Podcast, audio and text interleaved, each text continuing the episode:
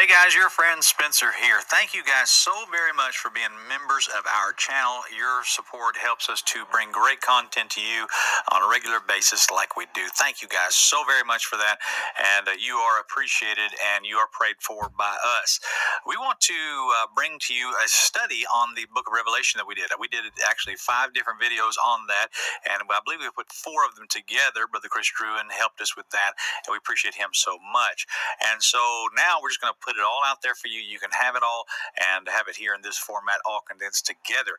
And so we appreciate you guys so very much. And please, please uh, pray for us as we continue forward, doing what God wants us to do, putting out much more good content like this for you. And uh, we pray that God would bless you and that He would uh, allow you to see the truth of the Word of God and see things that uh, that are just clear as day in the Bible. That's what we want to do. Just try to show you what the Bible has to say, not really what we have to say. And so, hope it's a blessing to you, and uh, we will let you watch it now. God bless you, and may God speak to your heart. Um, this is why you're all here tonight. You are here because you want to hear us teach on the pre-tribulation rapture and that's what we're going to do. We're going to try to talk about that and get you uh, up to speed on this doctrine. Now, uh, there is a lot of people out there who absolutely despise the idea of the pre-tribulation rapture, and I understand what they're saying. And uh, there, I have had a lot of people send me through the years send me videos of uh, men and women or just preachers or whatever attacking the concept of the pre-tribulation rapture and they always grossly mischaracterize the pre-tribulation rapture and i'm going to try to uh, clear up some of those misconceptions tonight um, but i want to um, I want to just warn you real quick. I know a lot of you wanted me to get into the book of Revelation, and I'm glad to do so. I really am. I don't. I don't mind at all. Uh, but I want to give you three things real fast as we get started. And uh, tonight, I want to encourage you. Maybe you can um, and maybe you can write a few of these things down. I'm gonna, guys, I have got pages of very meaty information, very technical information, and I want to go through all this and just share this with you and uh, get the information your way. So if you if you want to write this down, or uh, that would be probably very beneficial to you, and uh, and maybe even at a later date go through this video again. This is something that's it, it can be it can be a little bit heavy, uh, but we want to try to give it to you. Uh, but here here are the three dangers in studying the book of Revelation. And I want to say that I do love studying the Bible. I love studying every book of the Bible. Uh, but I noticed this that there's a tendency uh, for young Christians, and when I say young, I'm not speaking of age, I'm meaning stage. Uh, younger Christians, baby Christian people, that they want to study the hardest book in the Bible first. And there's no doubt in my mind, probably the hardest book in the Bible is the book of Revelation, and probably a close second is the book of Daniel. And uh, I want to say that there's a danger in wanting to study this book first because uh, the three basic reasons. Number one is that a lot of people, when they study the book of Revelation, they get so bogged down in the details of this book that they just absolutely just train wreck themselves in that. Uh, for example, uh, there's in the book of Revelation, chapter number 10, uh, the apostle John is given a book. And when he, he had the book, he, the, he was told to eat the book. And in his mouth, it was sweet as honey. And then it, ta- it became sour when it was in his stomach. And I've seen baby Christians just, just lay awake at night, just torturing themselves, trying to find out what that means. And I want to tell you that if you just get, if you just bog yourself down with the tiny little details of the book of Revelation, and you don't have a strong grasp or overview of the entirety of the Bible, then you are going to absolutely hinder your spiritual growth okay? So i want that to be known. A number another danger in studying the book of revelation is that you can get in over your head very quickly as you study the book of revelation. Uh, i want to say that if you, there are things that if you don't have a strong understanding of the overall picture of the bible then you're not going to understand what you're even reading nor the significance of it. And so the book of Revelation basically ties up all the loose ends in the Bible and completes the canon of Scripture. And if you don't have an understanding of you know the first 65 books of the bible and have a good handle on that then the 66th book of the bible is just going to confuse you and you're going to be just so disconnected from what it's talking about it's really not going to help you okay? So number three the third danger in studying the book of revelation is that all you do is you gain knowledge that doesn't change your life you gain knowledge that doesn't change your life or your spiritual life or spiritual walk. I want to say that the goal of all Bible study should be to know Christ in a more real way so that you can have a closer walk with Him. If studying the book of Revelation makes you cold and, and then sometimes even bitter, then you need to evaluate why you're even studying this book. And um, I want to say that some people, when they get into the book of Revelation, the only reason they do so is because they have some sort of morbid curiosity or morbid fascination with the destruction and judgment of the end times. Um, that really should not be your motive for studying the book of Revelation. The, the, the reason you should want to study the book of Revelation is so that you can know Christ in a deeper and fuller way so that you can walk closer to Him. That really should be uh, the reason for doing that. And so I want to get into this right here. The book of Revelation, of course, is uh, is right at 22 chapters and a great book written by the Apostle John, and uh, and so written, I believe they say uh, 89 AD or so, and a great book. We love it. And uh, the, the end of the book, some of the greatest promises uh, he which testifieth these things says, Surely I come quickly. Amen. Even so, come, Lord Jesus. I look forward to that. And so um, I want to just start with when we talk about the pre tribulation rapture. I want to make a few statements to you. Uh, there is much confusion about the pre tribulation rapture in these last days. The ones that often oppose this doctrine are found grossly mischaracterizing it as some sort of get out of all trouble in life card. And that certainly is not the truth at all about this doctrine. Uh, the pre tribulation rapture does not promise that the Christian will not face persecution, tribulation, or trials. And a brief study of Christian history will prove that Christians have no promise of smooth sailing prosperity, or ease. And the Christian life is not a resort, but it is a battlefield. I think we all know that. Uh, if you think um, if you think that the pre-tribulation rapture is some sort of get out of uh, trouble card, then you certainly do not understand the doctrine of the pre-tribulation rapture. That's not what any, I've never heard anybody preach that.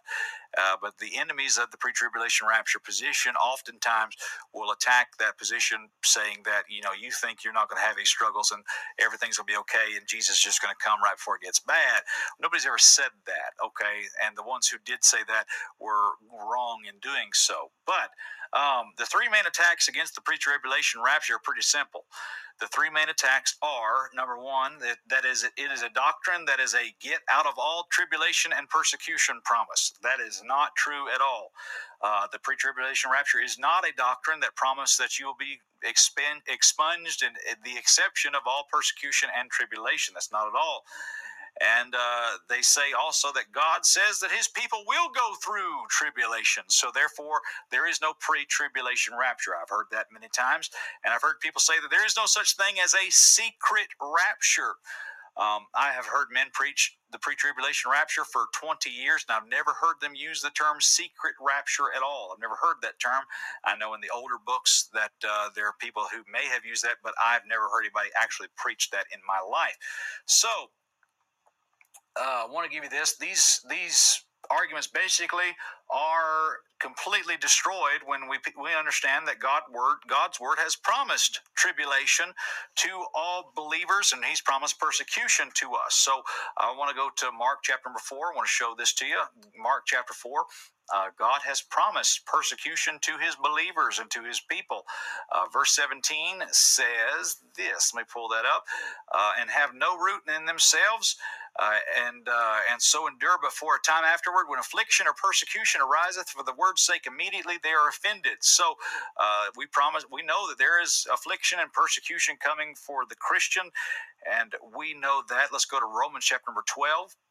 Romans chapter number 12.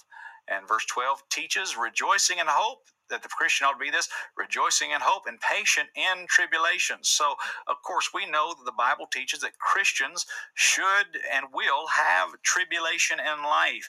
Uh, number two, the second thing I want to say to you is that we understand that the great tribulation, the great tribulation, is not the same as tribulation that believers will face. Now, uh, some people, and God help them, I think they're just biblically ignorant when they say this, uh, but some people really think that uh, this verse is teaching that you need to be patient in the tribulation period. I've heard men say that patient in the tribulation period. And that's not what that's teaching at all. We, we understand there's a difference between the tribulation period and tribulation that believers will face. There is a big difference between the two. And uh, so we certainly do understand that. Now, the Great Tribulation is the term that is given for what is called Daniel's 70th week. Daniel's 70th week. And when the Bible talks about the Great Tribulation, we know that Daniel's 70th week is what that is talking about. And so in Daniel chapter number 9, we see here this passage. Uh, it says 70 weeks, Daniel 9 24, 70 weeks are determined upon thy people and upon thy holy city. So that week there, there is what we're talking about. And uh, this is Daniel 9 27 is talking about the Antichrist. And he said, that He shall confirm the covenant with many for one week. That is a seven year period. That will be the great tribulation that we understand and know. And uh, so that's what that is. So let me show you another verse in Matthew chapter 24. And uh, Matthew 24 seems to be a passage of scripture, a, a, a passage that most people get hung up on and they try to read themselves into that. We'll get to that in just a moment. Uh, Matthew 24 21 talks about, For then shall be, notice this phrase right here, great tribulation. Great tribulation. That in Matthew 24 21 is not the same tribulation that we find in Romans chapter 12, where it says patient in tribulation that that is not the same thing. This is a noun, the great tribulation period that is coming and that will be here. Um, let's see here. The and number three, let me say this: the secret rapture term is used oftentimes by those who try to conflate the second coming of Jesus Christ with the rapture of the church. Those there are people out there who are trying to conflate the rapture of the church with the second coming of Jesus Christ and make them the same thing. They are not the same thing. They are two different events. And I want to explain that to you more thoroughly in just a few minutes.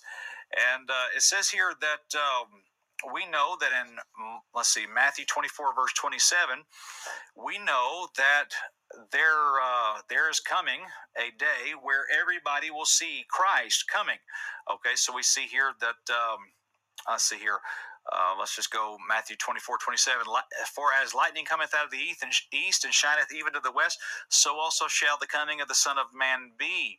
And uh, let's see here, it says in verse number 30, And then shall appear the sign of the Son of Man in heaven, and then shall all, notice this, all the tribes of the earth mourn, and they shall see the Son of Man coming in the clouds of heaven with power and great glory. So there is a visible return of the Lord Jesus Christ. We do not say that that isn't, but this is not the rapture of the church. This is not the same event. There are two different events that we are speaking about, and those who would attack the pre tribulation rapture are oftentimes saying that, no, wait a minute, hang on. Everybody sees Jesus when he comes.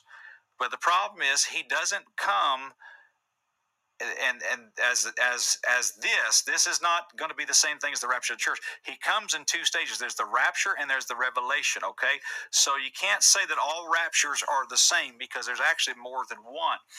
Um, i want you to understand this. In order to understand the pre-tribulation rapture doctrine the position that we hold there and the position that we believe the bible clearly teaches you have to learn to do something called rightly dividing the scriptures rightly dividing the scriptures. So, Second Timothy chapter number 2 is where we want to go and take you.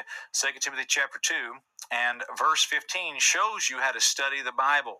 The Bible says, Study to show thyself approved unto God, in verse 15, a workman that needeth not to be ashamed. Notice this, rightly dividing the word of truth. Rightly dividing the word of truth. So if you want to study the Bible, you need to learn how to rightly divide the Bible. Now, here's here's the problem that everybody basically messes up. Everybody, especially these charismatics and uh, the Church of Christ, they do the same thing. The Catholics do the same thing.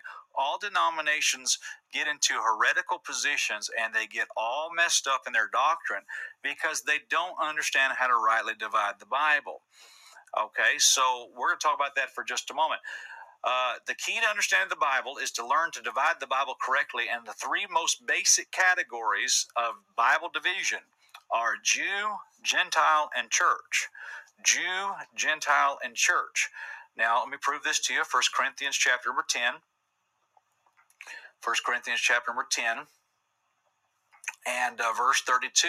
1 Corinthians 10 32 says this uh, Give none offense, neither to the Jews, nor to the Gentiles, nor to the church of God. Okay, Paul's talking and he says, The Jews, right there, the Gentiles, and then the church of God.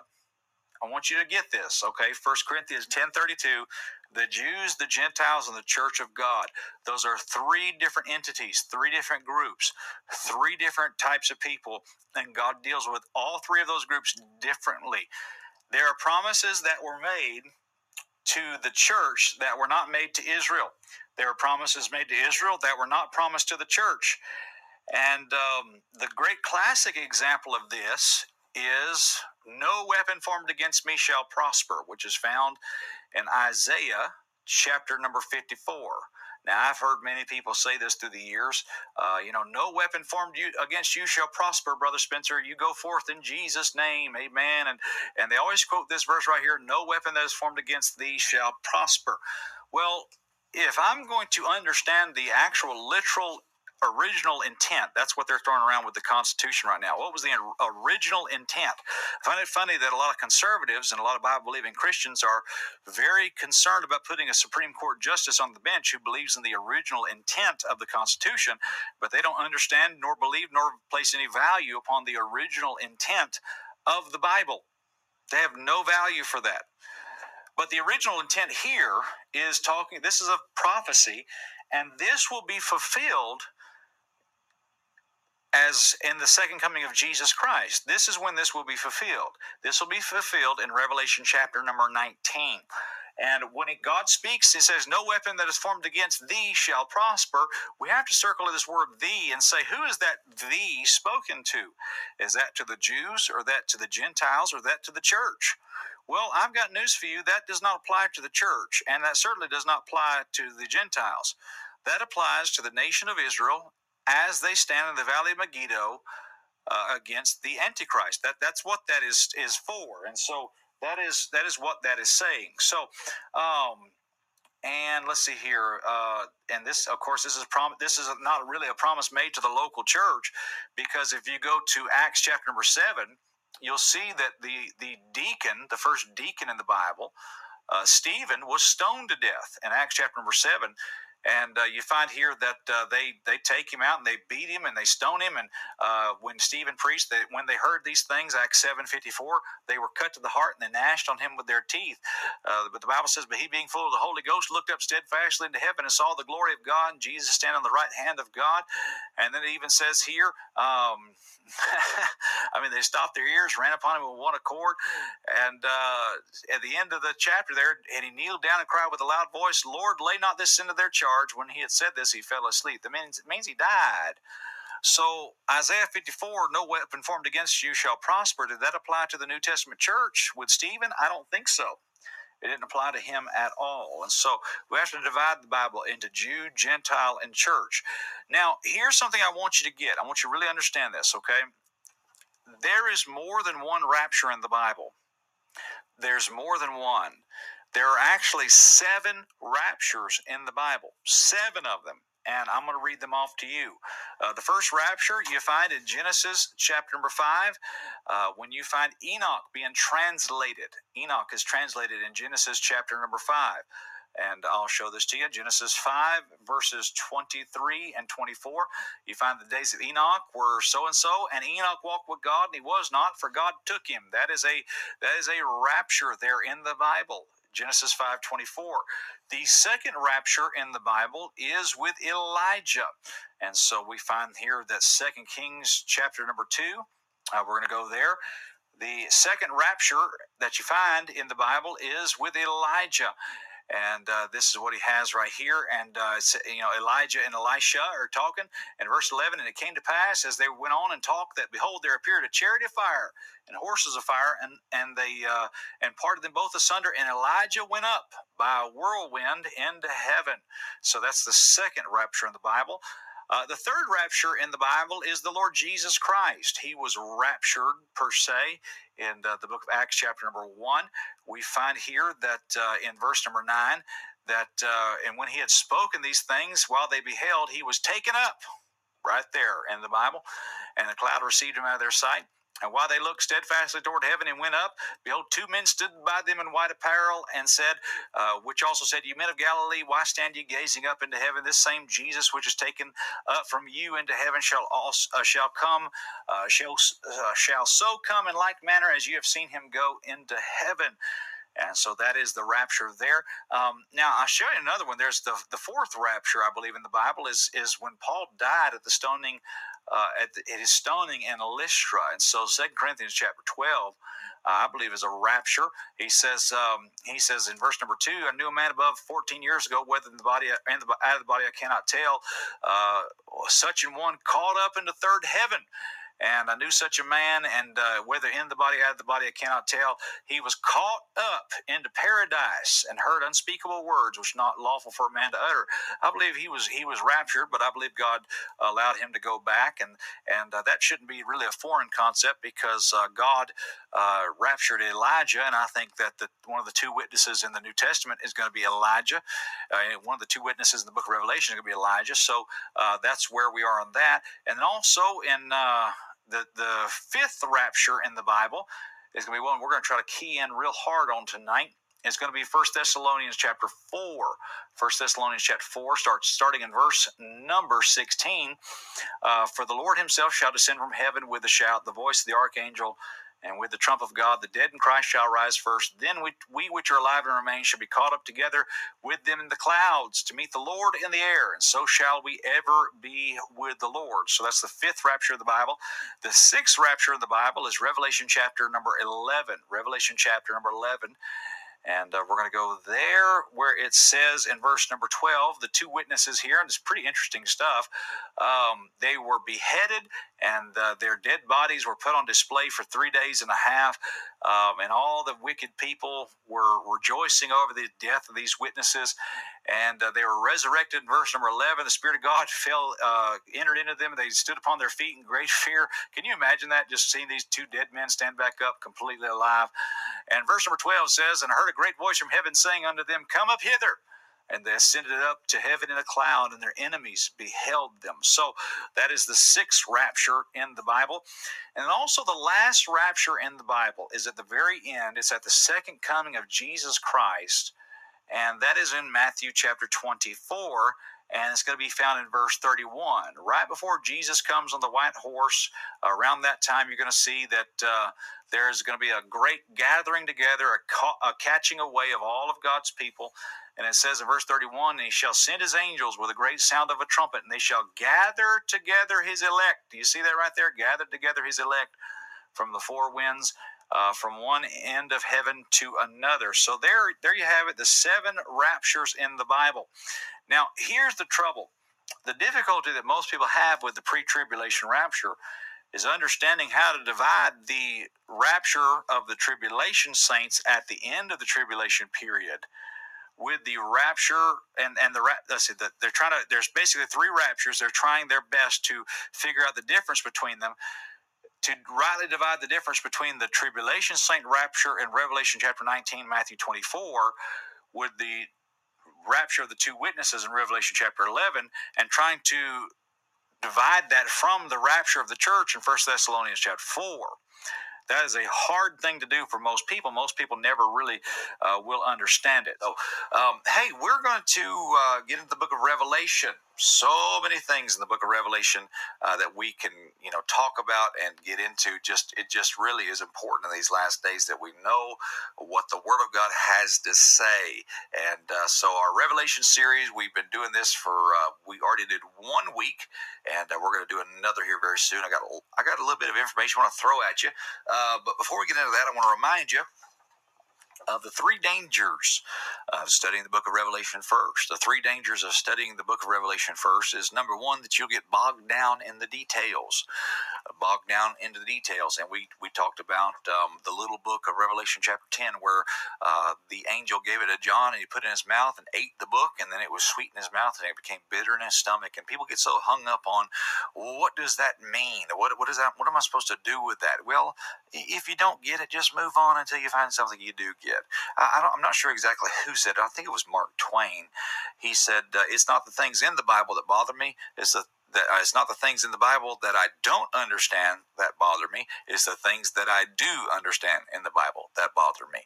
And so don't get bogged down in the details. So many people getting bogged down in the tiny little details of Revelation, and don't do that. Try to get a big picture of the uh, big picture understanding of all that stuff first.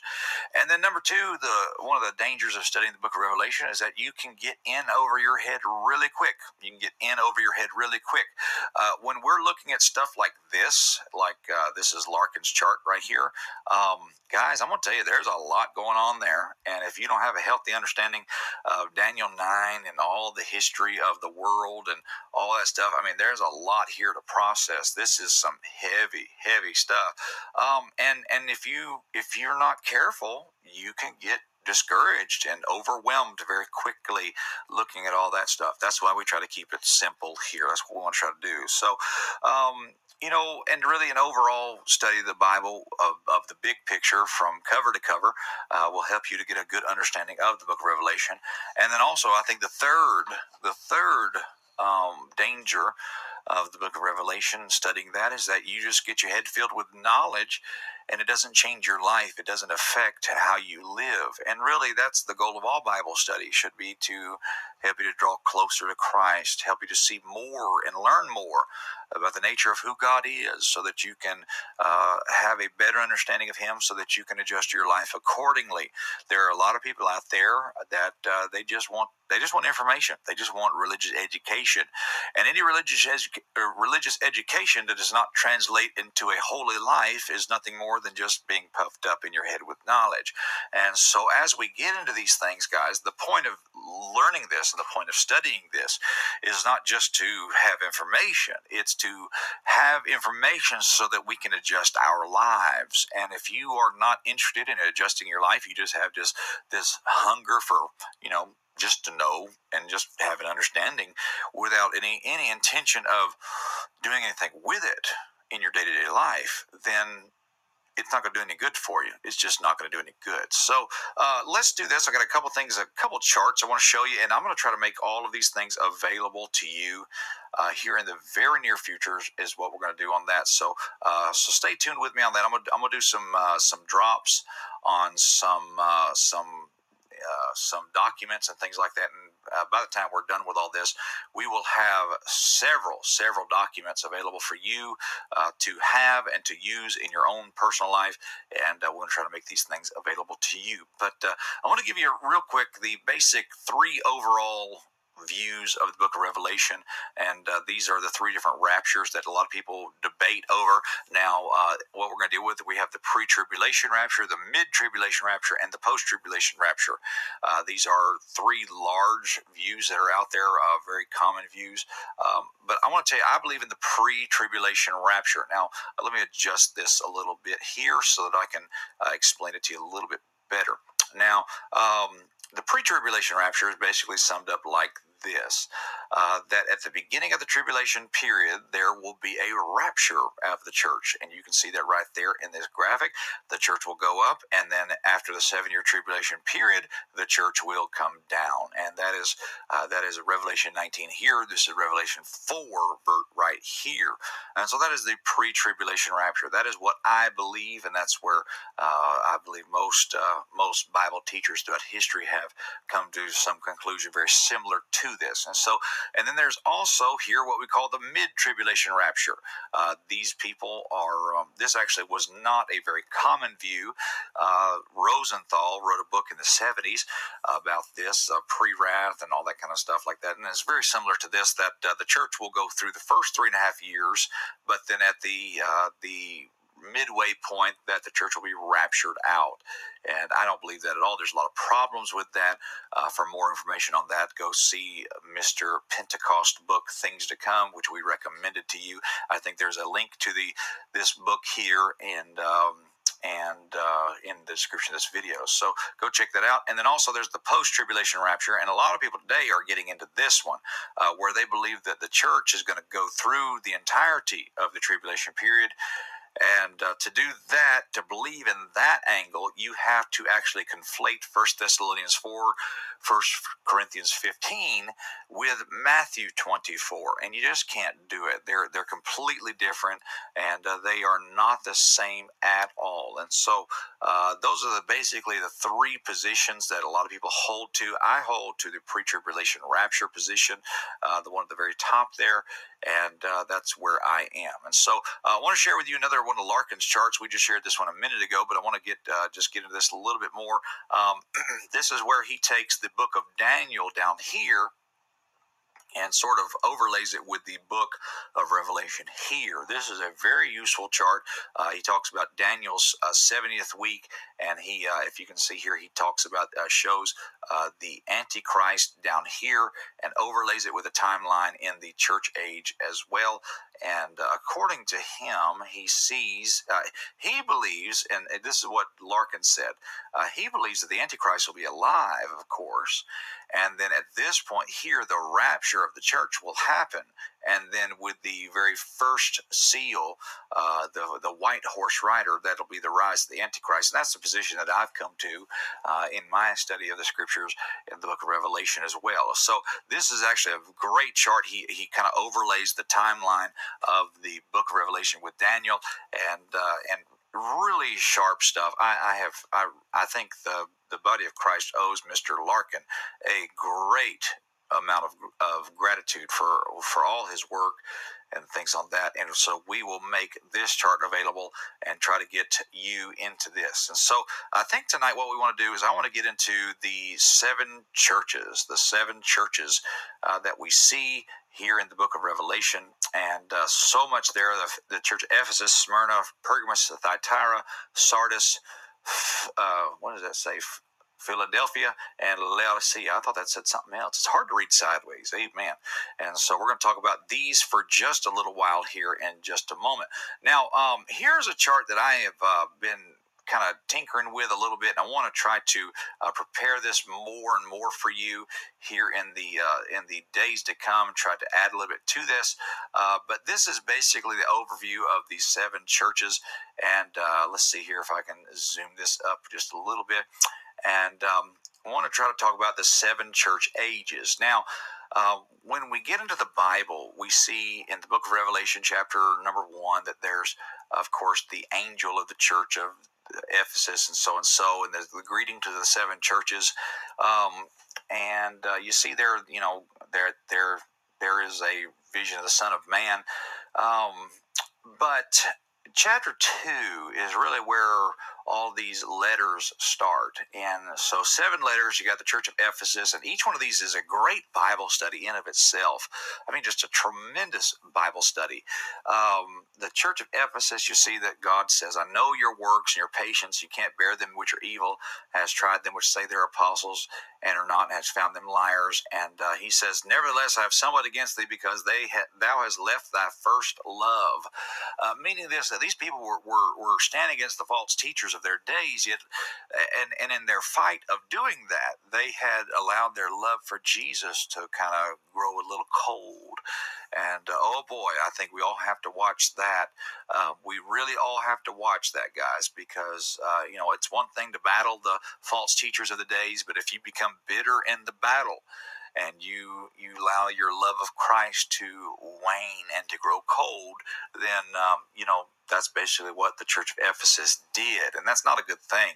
We also have the church of Smyrna, and he says, I know thou works and thy tribulation, poverty, but thou art rich. And by the way, uh, can I tell you that the way God defines richness is not with dollars, He doesn't use monetary increments to measure richness. Uh, you can have a lot of money and be a poor man. Uh, you can have no money and be very rich in the eyes of God. And uh, and so he says, he says, fear not. None of these things shall uh, none of these things as thou shalt suffer. Behold, the devil shall cast some of you into prison, that you may be tried and have tribulation ten days. Be thou faithful unto death, and I will give thee a crown of life. And uh, I had someone not too long ago tell me that this verse right here says, You shall have tribulation 10 days.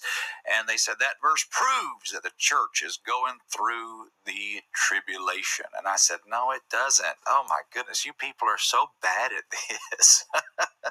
I mean, uh, it, uh, goodness gracious, I, I, just, I just marvel at the lack of understanding in most people. They, it's like they, you ever seen those old uh, uh, uh, years ago? I think uh, I think it was like the Unabomber or something like that would like cut out letters in a magazine and and then like would like glue those letters into words on paper and anonymously mail those letters off and um, and I think people are doing that with the Bible. They're just cutting and pasting and kind of making this this picture whatever they want it to be, and they're doing that with the Bible, and that's why context matters, and that's why you can do all things through a verse out of context. Amen. That's what people are doing with the Bible, and so we have the church of Pergamos, and uh, he says, "I know your works," and he said, "You dwell, you, you, and where thou dwellest, even where Satan's seat is."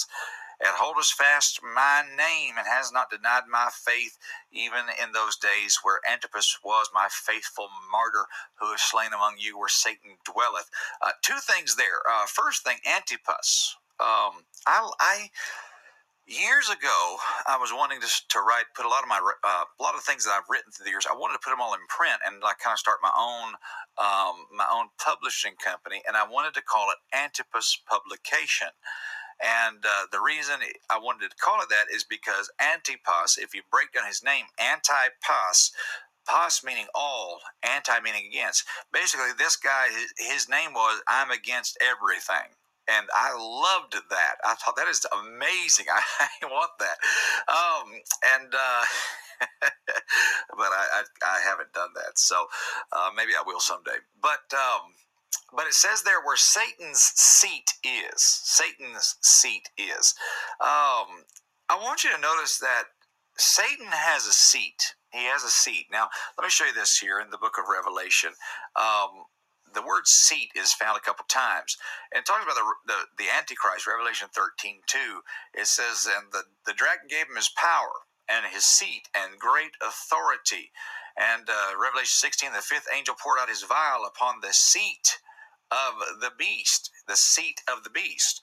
And um, I want you guys to know that uh, th- that is significant because the um, the Catholics have the phrase ex cathedra, which means speaking from the seat. And it says, with the full authority of the office, especially the Pope's infallibility as defined in Roman Catholic doctrine. Uh, I want you to notice that the Pope's infallibility, uh, guys, the Pope is exalted above the scriptures. What he says is ex cathedra, which means spoken from the seat. And so you cross reference that understanding with the idea that Satan has a seat, his Antichrist has his seat and speaks from a seat, and Satan's seat is there in this area where the Church of Pergamos is. And uh, guys, I want to tell you, there's some eerie, eerie cross references there. Um, let's see here. The um, I just it just scares me. And uh, let's see here. Let me just pull up this this exact definition for you. Uh, it says ex cathedra is a Latin phrase meaning not from the cathedral, but from the chair.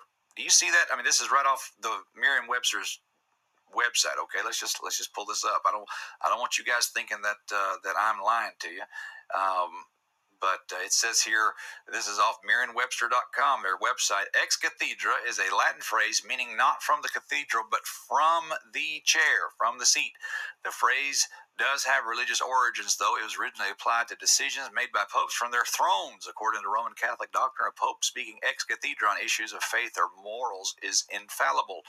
In general use, the phrase has come to be used with regard to statements made by people in positions of authority and is often used ironically to describe someone speaking with overbearing or unwanted self certainty. So, ex cathedra is Latin and it means from the chair, from the seat. And I took Latin in high school for a little while. It's a very interesting course. I'm glad I took that. Uh, but if you notice there, when it talks about the seat in the book of Revelation, uh, the ex cathedra, the one who speaks from the seat, you'll find that. Uh, that phrase is in the book of Revelation. Very interesting stuff, if I do say so myself. And uh, so, um, uh, so we're here at the church of Pergamum, and then it says, "Have few things against thee, uh, because thou hast them that hold the doctrine of Balaam." Though uh, who taught Balak to cast a stumbling block before the children of Israel and eat things sacrificed unto idols and commit fornication. Uh, we dealt with this verse in Third Adam two, where it's talking about the uh, paganism of the day and how they worship the woman. And uh, there's always there's always a uh, connection between immorality, idolatry, and sexual sin. There always is a um, there always is there always is really a lifestyle implication and consequence to what you believe. If you allow the doctrine, bad doctrine, if you notice that, guys, verse 14, if you notice bad, bad doctrine in your church, then you're going to have bad living. That's really what it is. And this is why doctrine matters. Bad doctrine results in bad living and you got to watch your doctrine. If you just keep your doctrine right, uh, then everything else take care of itself. And it says here, So hast thou also them that hold the doctrine of the Nicolaitans, which thing I hate. And uh, the Nicolaitans, there's a lot there, but uh, basically that means the ruler of the people, which is very similar to modern day popery.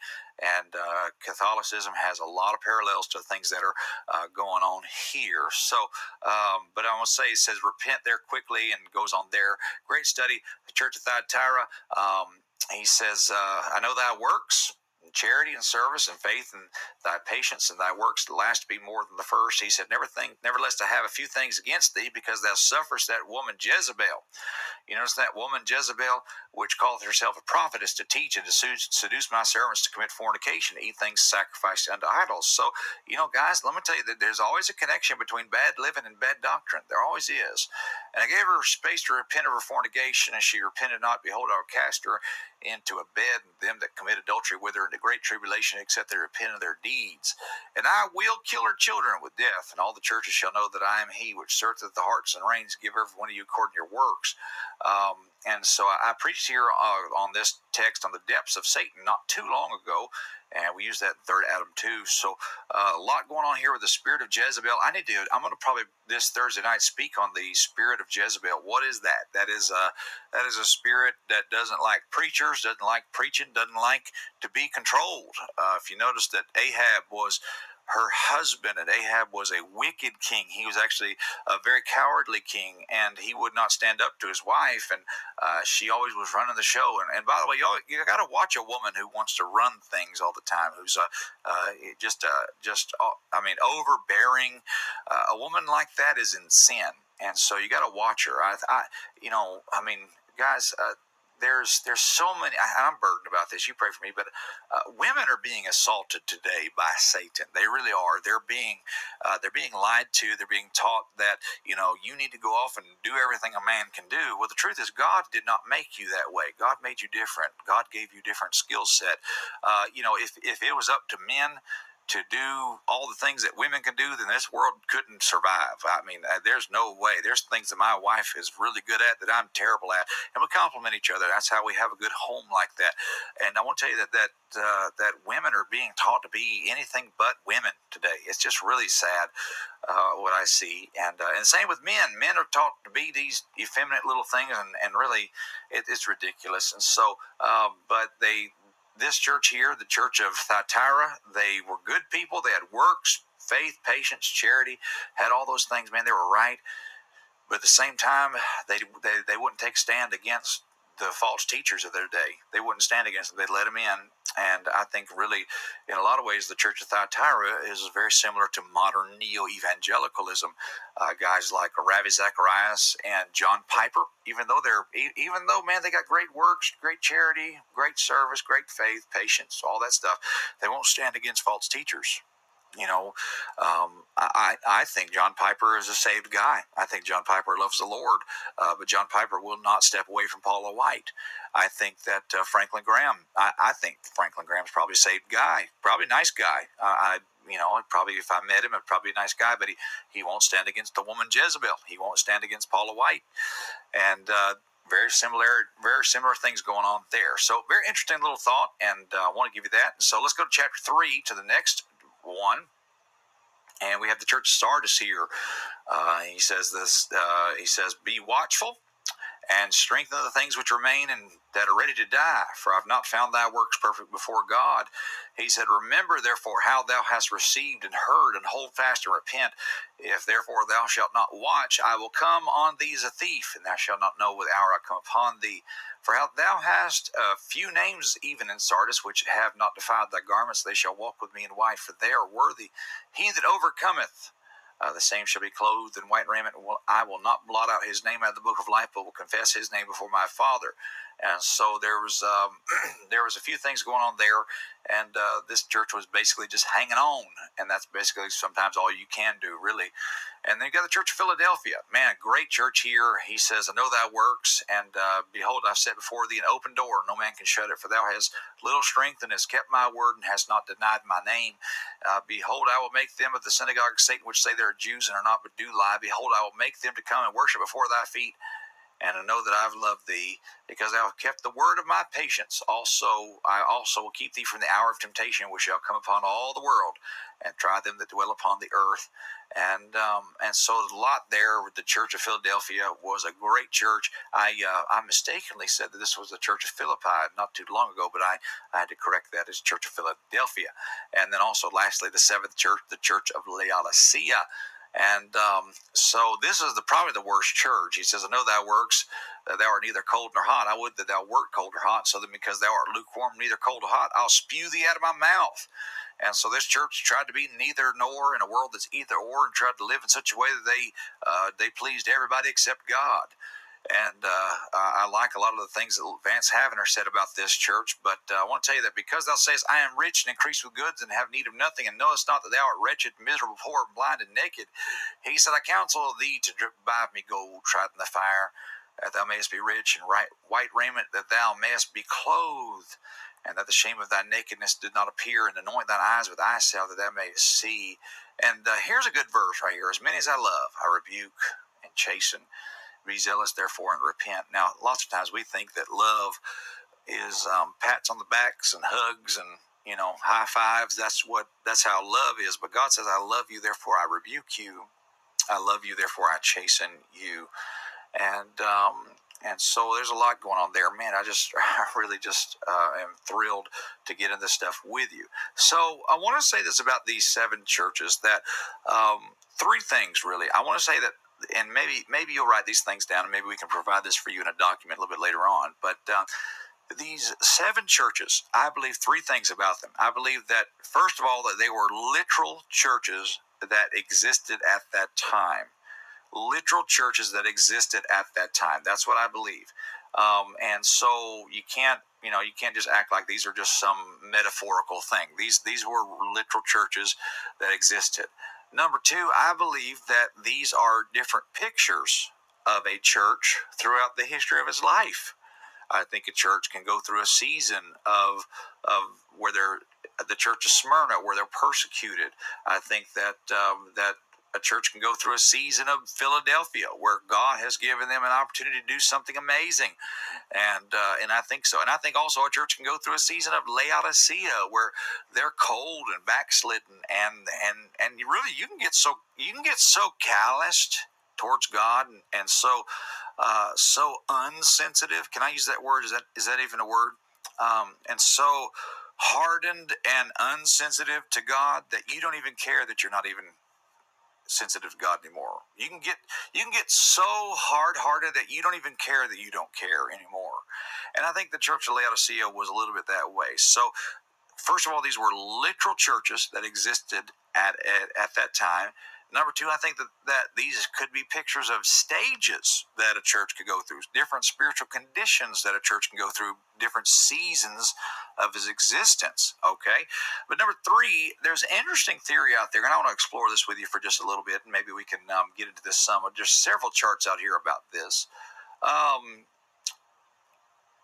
there are many people who have studied church history and have said that the seven churches are pictures of what churches have gone through throughout church history. And I think that's a fascinating idea and a, an interesting theory to explore. Okay, and, and I want to show you a chart that is kind of explores this topic and look at it with you for just a little bit. Um, the seven church ages and so, of course, you have Calvary right here, and then you have the rapture at the end. And so, um, let's just let's examine this for just a bit. Okay, AD 30 through 100, you have the Church of Ephesus. They were the apostolic church, and so let's let's just go back to Revelation chapter two and just see kind of see if there's some similarities there um, in the early days. Okay, so I know that works. I labor, and you got all these people that uh, they're folks who say they're evil and um, and he says, I, have somewhat against it because I left, left that first love. And so a lot of interesting things going on there. Then also have the Church of Smyrna, the church that was under Roman persecution. Uh, man, the Roman people were brutal to Christians, just brutal. Uh, they would actually, uh, uh some of the things that Nero would do were just unspeakable. Okay, so you got the Church of Smyrna, and they were going through persecution. He said, I know that works in tribulation and poverty and uh, blasphemy. They say they're Jews, but the synagogue of Satan. So, um, man, there's a, there's a lot there. And he says, "You shall have tribulation." 10 days, be thou faithful unto death, and I will give thee a crown of life. So, a lot going on there. Pergamus, uh, the age of Constantine. And you also got the church of Thyatira in the Dark Ages. They say that this was the uh, the body of believers uh, that uh, had to, this right here, the church of Thyatira and Sardis. Uh, they say if you study what, what went on in these churches, and you study the history of the Reformation and the Dark Ages, they say you'll see some amazing parallels, amazing parallels. So let's just look at that for just a moment, okay? Um, you got the Church of Thyatira, which is, uh, yeah, the 600 to 517. Um, you know, there's the woman Jezebels in the in these churches and all that kind of stuff. Um, wow, very interesting stuff there. So let's go to chapter three and uh, see if there's any weight to the Church of Sardis being the Church of Reformation. Now, you know that uh, there's guys like Martin Luther and um, all kinds of folks in this area and uh, trying to fight back against popery and that the, what was called the Reformation came out. Okay, so um, let's just see what if there's anything going on here. So um, remember now, therefore, that was received and heard, hold fast and repent there shall not watch, there is a thief, I'll come upon you. So um, strengthen the things which are ready to die, for I've not found thy works perfect before God. And uh, so there's just, there's just a lot going on there. And uh, matter of fact, let's see here. Um, yeah, we got the uh, Satan's seat there at the Church of Pergamus, and so a lot of a lot of interesting things there. I don't. I, I, I, this is a theory that I have looked at for years, and uh, I'd like to get all the information on it and try to go into uh, more church history on this, and maybe we can do a little bit more of that next week. Uh, but the thing that really, for me, the um, now I, will tell you I'll, I'll just tell you guys uh, this area of history the first four churches that from 30 AD to 5, 15 17 AD I, I, have not read a lot about that. I mean, this is to me, this is kind of a blind spot here. Uh, but from here on, I have read a lot about this, and to me, the the aspect of this whole theory that makes the most sense is the latter two churches being from 1649 to now. Uh, the age of the Church of Philadelphia, to me, is really is the um, the one that makes the most sense. Okay, so let's look at that, and uh, I, I believe that the Church of Philadelphia, if there is anything to this, the Church of Philadelphia would be the Church of England and Church of North America, uh, the people that came to America to to you know basically uh, start churches, the Pilgrims, the Puritans, all that stuff. Okay. Um, let's just say hypothetically that the Church of Philadelphia was early America. He says, I know that works. Behold, I've set before thee an open door. Um, I want to say that um, America is unique. I've said before, the open door, no man can shut it. Uh, America is unique in the fact that America has been really the only nation, the, probably the first nation in the history of the world to have full religious liberty. And because of that, was able to send out and preach the gospel here, but not only that, send people across the world to preach the gospel. It's amazing. It's amazing some of the things that um, that have just happened in American history, uh, are and maybe even the English church. Maybe this was like guys like David Livingstone and things like that. Uh, I think that that was the Church of Philadelphia. Um, I want you to notice here that uh, he says a couple times. He says, "You've kept my word." and has not denied my name. Uh, verse number 10, he says, Because thou hast kept the word of my patience, I will keep thee from the hour of temptation. Um, there's so much, there's, there's two direct mentions of the word of God there. And I want you to know that uh, the King James Bible, the, the word of God for the English speaking world, uh, was, was created in this time frame and uh, translated in this time frame. You see here that 1611 is when the King James Bible was translated, uh, and then also it was uh, the the edition we have now, which is not it's not a retranslation. It's really not even a correction. It's just that they they uh, they unified the um, the type, the the font of the of the text, and uh, what we have now is a 1789, uh, which is not. I mean, there's really there's no difference uh, largely than the 1611. All they did was they made all the spelling of the same. There was there was words that were spelled different ways in different texts, but they didn't change the word. They just made them all be spelled the same, and then also they changed the font. Okay, so that's the only changes that were really made the 1789. Um, and so the Bible that changed the world, the King James Bible, came out of this area and uh, and so you see that he's you've kept my word, and he says there at the end, you've kept my word, and also you've kept my word of my patience. So I think I think that that is that's if if this theory is true of the seven church ages. I think that makes a lot of sense. I really do. Uh, you got guys like George Whitefield, John Wesley. You got guys like Jonathan Edwards coming out of this era right here. The greatest missionary movement that ever happened in the history of the church happened in that time frame it happened in that time frame right there. So that to me, that's very interesting. I, I think that's uh, a lot of somebody needs to dig into that. I think I probably will in the near future dig more into that and bring some more videos on that. Okay, but also the Church of Laodicea, the Church of Laodicea, the the, the last church and the seven letters of the church. Um, man, they they had prosperity because thou sayest, "I am rich, increase with goods, have need of nothing." They had prosperity. Does, I think that's I think that's us today. I think we have air conditioning, uh, we have uh, health care, you have food.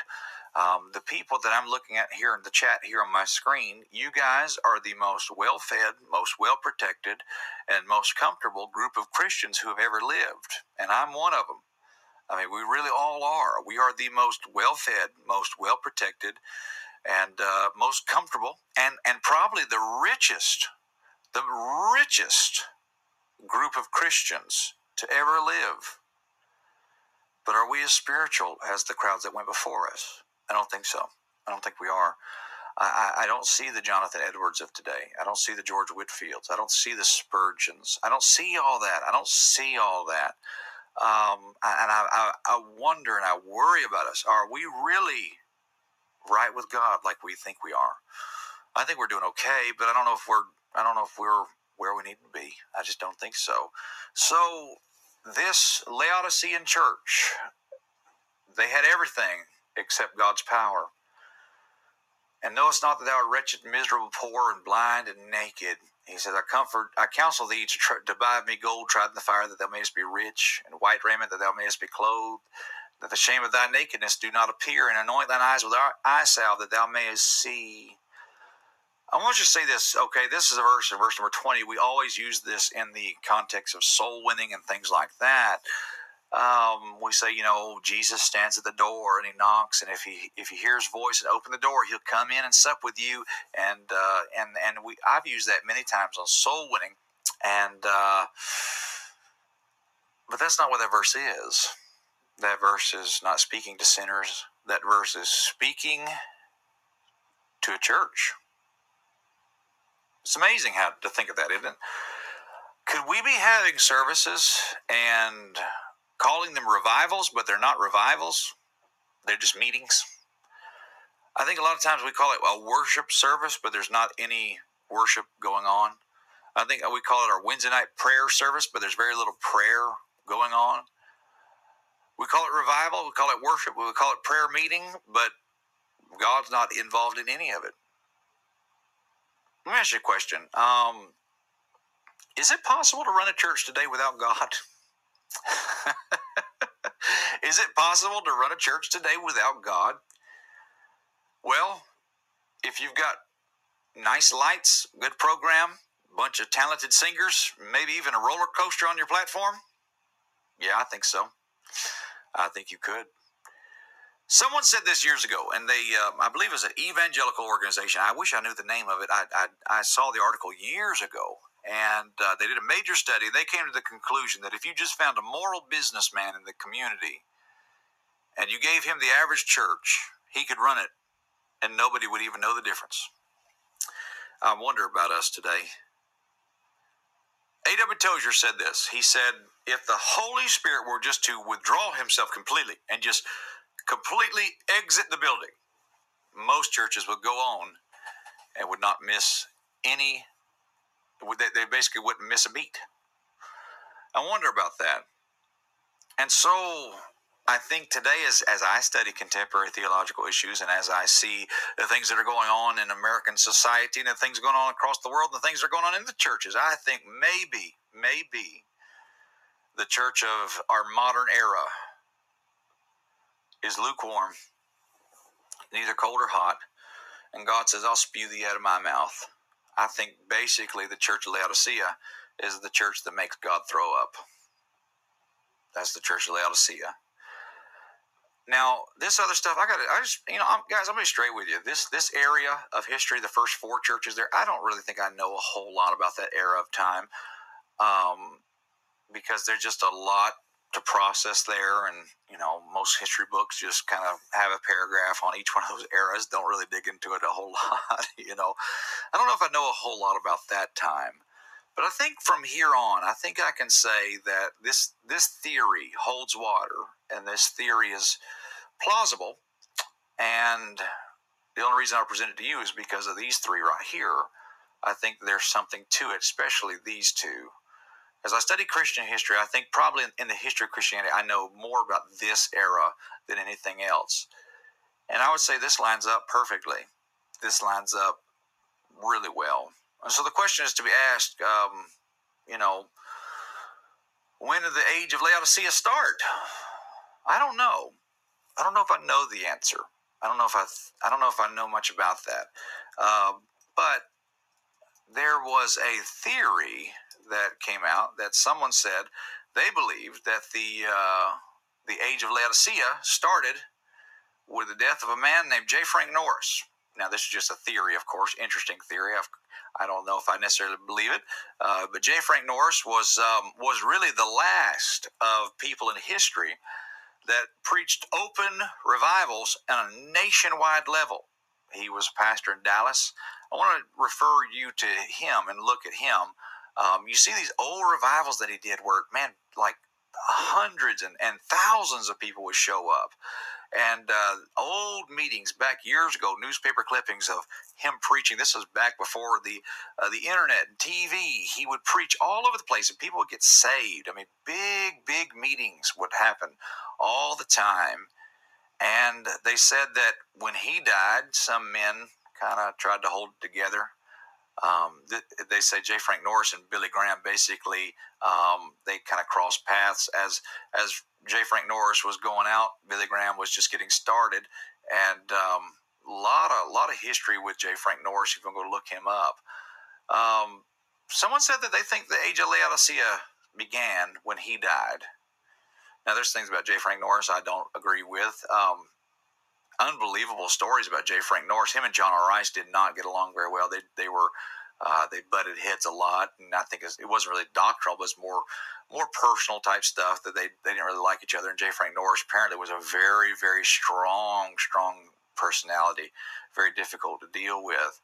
Uh, but J. Frank Norris actually preached against liquor all the time, preached against liquor. And uh, there was the district attorney of the local area there uh, was a bootlegger. And if I get the story correctly, and the details to me are a little bit fuzzy, but there was he would preach on liquor all the time, and the local mafia and the bootleggers were after him because they thought he was trying to uh, hinder their business. And one of the men that was after him, one of the bootleggers that was after him, got into a car wreck not far from where J. Frank Norris was. And J. Frank Norris went out there to the car wreck and uh, saw this man who was a great enemy of his ministry. His body was busted all across the pavement. And there was in the trunk of the car, there were all these bottles of liquor that had busted. And they said that J. Frank Norris went out there and scooped up, we took a broken bottle, and this man's brains were actually busted out of his head, scooped up the brains of this man into that broken liquor bottle and took that to church with him and held that that bottle up and preached on for the wages of sinners death. He preached on that in his own church. What a what an interesting guy. Can you imagine Joel Osteen doing something like that? I certainly cannot. But um, someone said that they think the age of Laodicea, Laodicea began when guys like him passed off the scene. I think there may be some truth to that. I think so. Maybe something to that. But it certainly is true today that we don't have anybody, we don't really don't have many people on a large scale standing for truth anymore, standing for what's right, publicly speaking against the ills of their day, I mean, any man today that gets on the internet and speaks about LGBT and whatever, oh, he's he's going to have a hard time. And when I say that, I'm not speaking about speaking against it in a Steven Anderson kind of sense. That guy's nuts. That guy, YouTube deleted his channel. They probably should have. That guy was, that guy would do Christianity a favor if he just renounced Christ. He's just a nutcase. Um, but where are the guys today that are standing, standing like that? You don't find many. There are some, but you don't find many in this age of apostasy, age of Laodicea. The church will fail at the end, and that's human nature. At the end of every dispensation, man fails, and God turns the page. And so I think we're going into this rapture. I think this pre-tribulation rapture is real. I think uh, I think as we look at the end of this right here in verse 22, he hath led an ear, hath an ear, let him hear what the Spirit saith to the churches. Revelation 3:22. We find in Revelation 4:1 there. Instantly, we see after this I looked, behold, a door was open in heaven, and the first voice which I heard was as it were a trumpet talking with me, which said, "Do you notice that phrase right there? Come up hither." I think that's a rapture, and I think that's happening at the very beginning of the tribulation period? I think so. Now, someone asked in the chat just a minute ago, I just happened to catch it out of the corner of my eye, but uh, someone asked the question Do you think the Antichrist will be revealed before the tribulation? Well, um, he could be revealed, but not as the Antichrist. Here's something I want to throw at you, okay? Um, he could be revealed, but I don't think he would be revealed as the Antichrist. Now, Larkin's chart overlays Daniel with Revelation, which showed this a minute ago, and he shows the Antichrist right here. And then he shows the rapture being this line right here. So this is the rapture, and this is the Antichrist. And then the rise of the Antichrist happens right here. I think maybe the Antichrist, if if the rapture were to happen tomorrow, or let's just say the rapture were to happen tonight, I think we probably know who the Antichrist is, but we don't recognize him as the Antichrist. I just don't think so. Now it says there in First Thess, or excuse me, Second Thessalonians chapter two that wicked shall be revealed. Um, maybe he's here already. Maybe we see him, but we don't recognize who he is. I think Jared Kushner could be the Antichrist, the son-in-law of Donald Trump. I think so. He would be my number one candidate. And if you're not familiar with who he is, let me pull up a picture of him for you guys. Uh, but Jared Kushner is uh, is my number one candidate for the Antichrist. He's a Jew. He is. Uh, he's. He's. He kind of has that smug, eerie look about him. anyway, I mean, look at the guy. Um, he has direct access to the most powerful leader in the world, being his son-in-law, right there, and um, and he was the one who orchestrated the peace plan that a lot of these Middle Eastern countries are signing right now. He is. Um, that's who I. If I were to give my opinion, that's who I would give my number one candidate to be. That guy.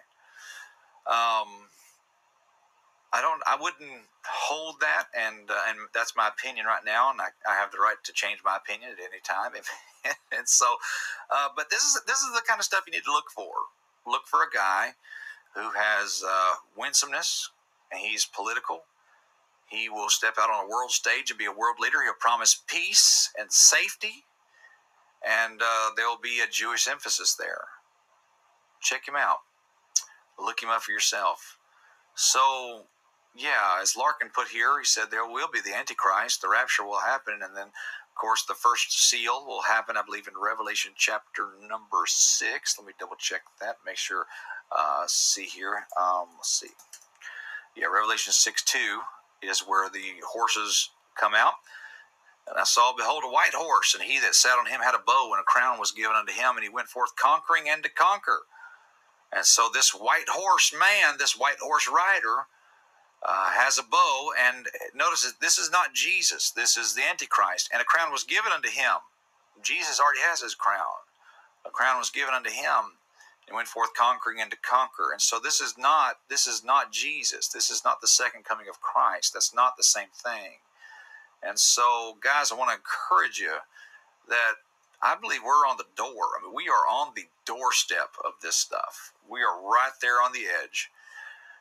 And it's time that we awaken to righteousness and sin not, for some have not the knowledge of God. And God speaks that to our shame. So, tonight I wanted to talk to you about this seven church ages and go into that and just show you what I think on that. I will prepare this chart a little bit more for you and let you uh, get this yourself and you can study it yourself. I think this would be a good little tool to have, print it out, maybe put it in a folder somewhere and make a little notebook of uh, stuff on the book of Revelation. But this is where we are.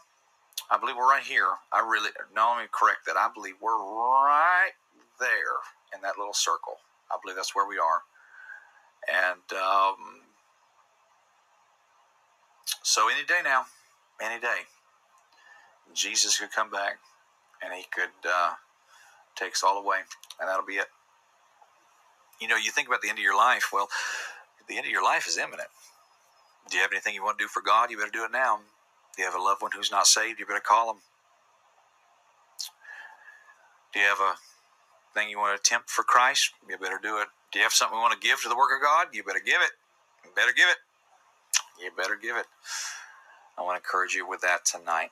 We want to try to give you some more info on the book of Revelation tonight, and I have uh, I've been kind of studying and loving it and enjoying myself and uh, trying to get into the Bible. I love the Bible. I love it so much, and um, tonight in the book of Revelation, I want to give you what I would call the, the tale of two. Uh, the, basically, there's there's a duality, and I don't know what exactly called this, but uh, the tale of two worlds. There's there's there's there's things in the Bible that like there's there's two of them in the book of Revelation. Maybe maybe you guys can throw a catchy title after this. Maybe I'll give you. Uh, maybe I put this in a in a word study or, or a booklet or something like that. Maybe I can preach it someday. Uh, but in the book of Revelation, there's two comings, there's two thrones, there's two Christ, there's two marks, and there's two worlds in the book of Revelation. And so we're going to talk about that for a little while. And uh, and so very good. Thank you guys for that. And so we're let's see, two comings, two thrones, two Christ, two marks, and two worlds in the book of Revelation. So let's get into this for just a few minutes. I'm going to pull up the eSword program, and we will get into this together. So we went through the uh, the churches, tried to talk about all that, and there's uh, there's the church Thyatira. I got into that as far as uh, trying to study on the doctrine of Jezebel, and uh, that was actually Revelation chapter two. But Revelation chapter four we see what I would call the rapture of the church there in Revelation 4 1. And uh, this is going to be the two comings, the two comings of Jesus Christ in the book of Revelation. Uh, this one is the rapture of the church. First Thessalonians or First Thessalonians 4 and Revelation 4 both talk about this. And I looked, and behold, a door was opened in heaven. And the first voice which I heard was it as were of a trumpet talking with me, which said, Come up hither, and I will show thee things which must be hereafter. And so I believe that is a picture of the revelation, or excuse me, the rapture of the church, and then cross-reference that over also with First Thessalonians chapter 4 and uh, verse number 16. For the Lord himself shall descend from heaven with a shout, the voice of the archangel, and the trump of God, and the dead in Christ shall rise first. Then we which are alive and remain shall be caught up together with them in the clouds to meet the Lord in the air, and so shall we ever be with the Lord. And so that is uh, that is the first coming of Jesus Christ. Also, you can use Revelation 4 1, 1 Thessalonians chapter 4, but also 1 Corinthians chapter 15, where it talks about at the very end. It says, uh, uh, for uh, behold, I show you a mystery. Eh, right here in verse 51 Behold, I show you a mystery. We shall not all sleep, but we shall all be changed. Uh, there are a lot of church nurseries that I think they need to put this sign, this verse up as a sign on the uh, nursery wall. We shall not all sleep, but we shall all be changed. I think that'd be great. Uh, but uh, it says, In the moment, in a twinkling of an eye, the last trump, for the trumpet shall sound, and the dead shall be raised incorruptible. We shall be changed. I believe that is the pre tribulation rapture of the church right there. And so that's the first coming of Jesus Christ. Well, there's another coming of Jesus Christ in the book of Revelation, and it is found in Revelation chapter number 19. And uh, we're going to get into that here. Revelation chapter number 19 and verse number 11 talks about the second coming of Jesus Christ. The first the first coming is the rapture. The second coming is the revelation. Jesus Christ's second coming is in two phases the rapture and the revelation. And the Bible says, verse 11, I saw heaven open, and behold, a white horse, and he that sat upon him was called faithful and true, and in righteousness he doth judge and make war. His eyes were as a flame of fire, and on his head were many crowns, and he had a name written that no man knew but he himself, and he was clothed in a vesture dipped in blood, and his name was called the Word of God. And the armies, armies which were in heaven followed him upon white horses, clothed in fine linen, white and clean. And out of his mouth goeth a sharp sword, and with it he shall smite the nations, and he shall rule them with a rod of iron. And he treadeth the winepress of the fierceness of the wrath of Almighty God. And he hath on his vesture and on his thigh a name written King of Kings and Lord of Lords. Amen. That's the second coming of Jesus Christ. So there's two comings in the book of Revelation. The Revelation 4 1, 1 Thessalonians chapter 4 First Corinthians chapter 15, and then the second coming of Jesus Christ, Revelation chapter 19, and also actually the second coming of Jesus Christ is spoke about in Matthew chapter 24. Now, please, if I've ever shown you anything, if there's ever anything that I could ever talk to you about prophecy with, is that Matthew 24 is not about the local New Testament church. It is about the nation of Israel. And I know that may be difficult for some people to get, but I, I really think that this is this is the way to rightly divide the Bible. Uh, verse 27 For as the lightning cometh out of the east and shineth even unto the west, so even so shall uh, the coming of the Son of Man be. For where the carcass is, there will the eagles be gathered together. Now, guys, you can take these verses right here and um, in the margin of your Bible. Revelation chapter 19, because Matthew 24 and Revelation chapter 19 are talking about the same event. You cannot, uh, these they, they have too much similarities. It is the same event. These are the same thing. And by the way, Revelation 19 and Matthew 24 are not the same event as 1 Thessalonians chapter 4, 1 Corinthians 15, and Revelation 4 1. They are not the same event because the second coming of Jesus Christ comes in two stages the rapture and the revelation. And I just gave you so much there. It might take you a while to digest that, but trust me, that is something that you want to repeat over and over again and really drill that into your mind. And it says here, immediately after the tribulation. Well, what do you think? What do you think that is, guys? Okay, all these people walking around saying, "Well, it says after the tribulation." What do you th- What do you think the tribulation is? It's the seven year period after the tribulation. This is at the end of the second coming, or this is at the end of the tribulation period. In those days shall the sun and the moon be darkened, and the moon shall not give her light, and the sun shall fall from heaven. Powers of heaven shall be shaken. And then shall appear the sign of the Son of Man in heaven, and all the tribes of the earth shall mourn. They shall see the Son of Man coming in, in the clouds of heaven with power great glory.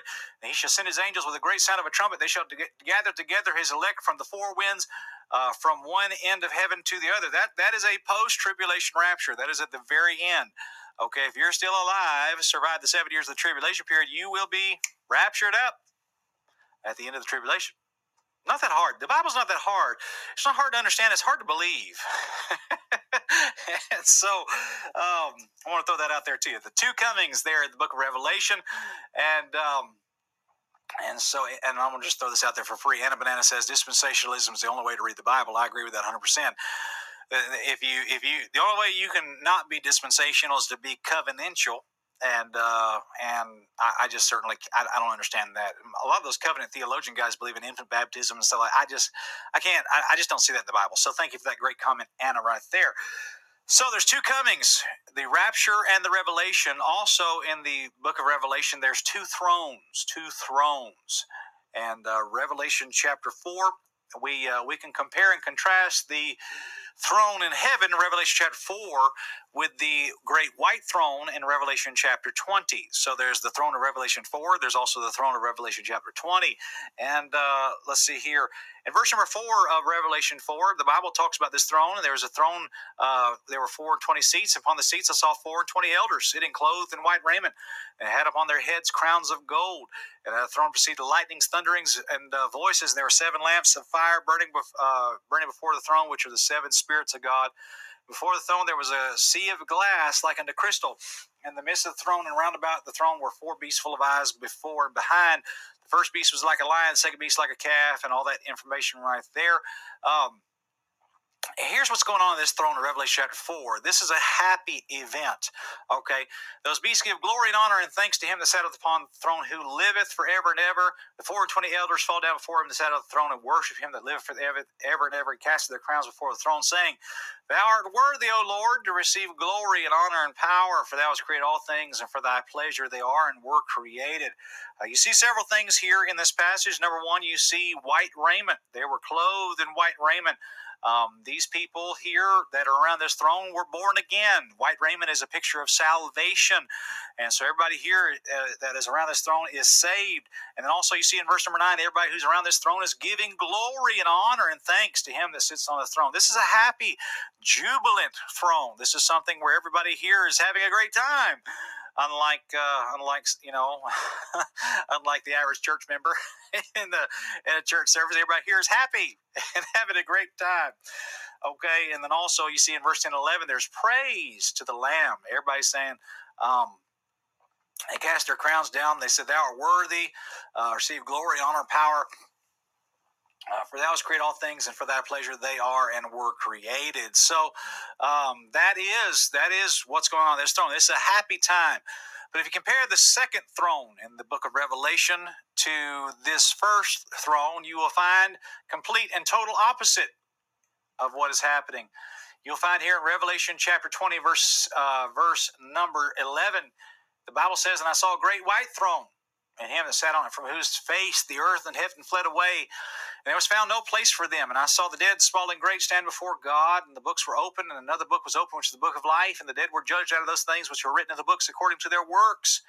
And the sea gave up the dead, and the things that were in it, and the death and hell delivered the, up uh, the dead which were in them, and they were judged every man according to their works, and death and hell were cast into the lake of fire. This is the second death. And so, um, there's one thing that I wanted to point out to you guys is that at the very first throne there was a rainbow. There's a rainbow around the throne. Let me go back to Revelation chapter four and show this to you. Okay, um, there was. Uh, um, I had to find it. I didn't have it here. Yeah, verse number three.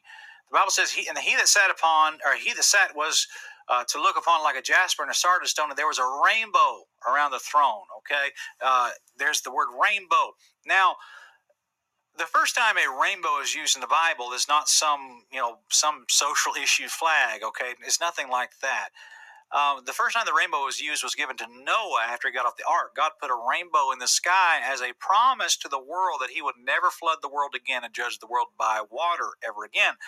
The next time God judges the world, He would judge the world by fire and so that's what that's what I believe is going to happen. And, and, you know, if you think about it, like the world goes into chaos and the rapture happens and all that, um, you know, who's going to run all these nuclear power plants? The, the, the truth is, nobody is. Okay, uh, when a quarter of the world's population dies and all these wars and, and, and earthquakes so bad that the continents are actually shifting, and uh, you know, all these power plants are going to go. And I, I really think that's probably what is going to happen to the world. The whole thing's just going to basically blow up and uh, I think that's what's going to happen. But the rainbow was given the Old Testament to as a sign to the people of of um, of the world that He would not flood the world anymore.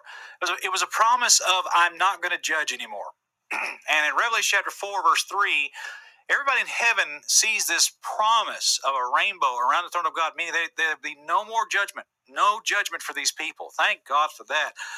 But if you compare that to Revelation chapter 20 at the great white throne, you'll see that there is no promise here of lack of judgment. There is no there is no bow around this throne because this is not a happy time. This is a time of judgment, and judgment will fall. You find that uh, that the only thing white in the great white throne judgment is the throne itself. Nobody here is wearing white because everybody here is guilty.